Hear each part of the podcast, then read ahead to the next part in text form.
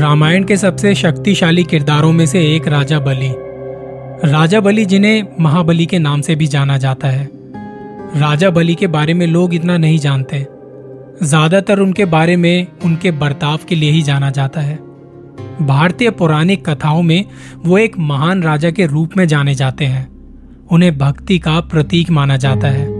उनकी कहानियाँ सदियों से बताई और दोहराई जाती रही है, जो लोगों को दया उदारता के साथ अपना जीवन जीने के लिए प्रेरित करती है।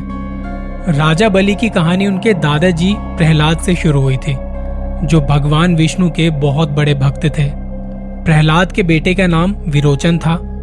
आगे चल के विरोचन का विवाह विशालाक्षी से हुआ और बाद में उन दोनों ने एक बेटे को जन्म दिया, जो आगे चलकर महान राजा बलि बना।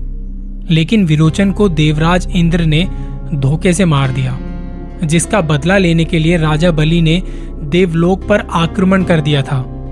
और ऐसे में राजा बलि जो पृथ्वी को पहले ही जीत चुके थे, वो तीनों लोकों के सम्राट बन गए। वो बहुत शक्तिशाली थे और इसी के बल पर उन्होंने तीनों लोकों में अपनी धाक जमाई। बलि को भगवान विष्णु के प्रति भक्ति अपने दादाजी से विरासत में मिली थी और वो बड़े होके एक न्यायप्रिय और दयालु राजा बने। वो अपने लोगों से प्यार और उनका सम्मान करते थे। एक बार खुद भगवान विष्णु ने बलि की परीक्षा ली और एक बोने ब्राह्मण के रूप में उनके सामने प्रकट हुए।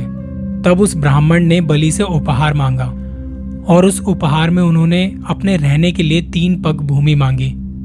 बलि ने एक उदार और दयालु राजा होने के नाते ब्राह्मण की बात मान ली और जैसे ही उसने ऐसा किया, ब्राह्मण ने खुद को विष्णु के रूप में प्रकट कर लिया।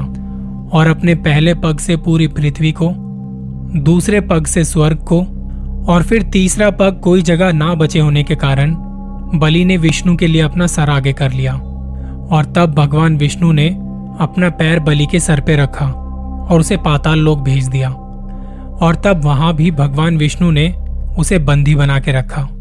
और उसके बाद जब बलि की नारद जी से वार्तालाप हुई तो उन्होंने भगवान विष्णु की आराधना की। और तब भगवान विष्णु ने अपने परिवार के साथ बलि को पाताल में रहने की अनुमति दे दी। बाद में भगवान विष्णु बलि की भक्ति से इतने प्रभावित हुए कि उन्होंने बलि को अमरता भी प्रदान कर दी। फिर बलि ने उनसे उपहार के रूप में यह भी मांगा कि वो साल में एक बार धरती पर आकर अपने लोगों से मिल पाए, जिस पर भगवान विष्णु ने उन्हें इस चीज़ की भी अनुमति दे दी।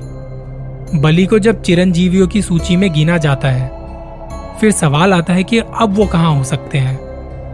हिंदू पौराणिक कथाओं के अनुसार, राजा बलि को भगवान विष्णु ने अमरता प्रदान की थी और अपने लोगों द्वारा पूजा करने के लिए साल में एक बार पृथ्वी पर लौटने की अनुमति दी थी और उसके बाद से ओणम के नाम से जाना जाने वाला ये त्योहार भारत के कई हिस्सों में मनाया जाता है।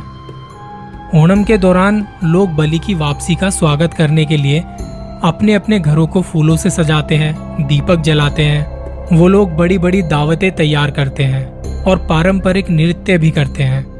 तब वो लोग निस्वार्थ और भक्ति की भावना का पर्व मनाते हैं।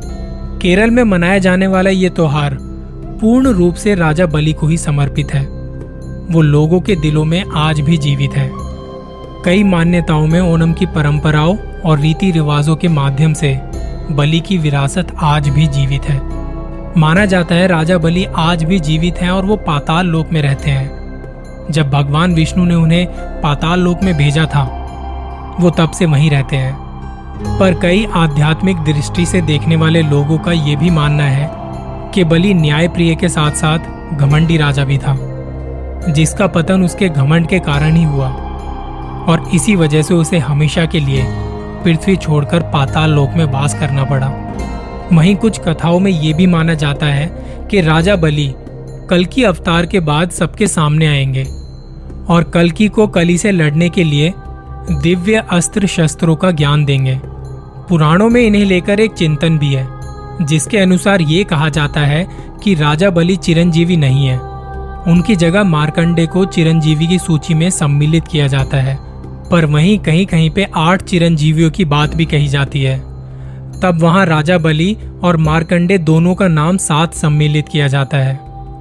तो इस एपिसोड में हमने जाना कि राजा बलि चिरंजीवी क्यों है और वो कहाँ है। अगले एपिसोड में एक और चिरंजीवी की कहानी के साथ मिलेंगे। जय श्री राम।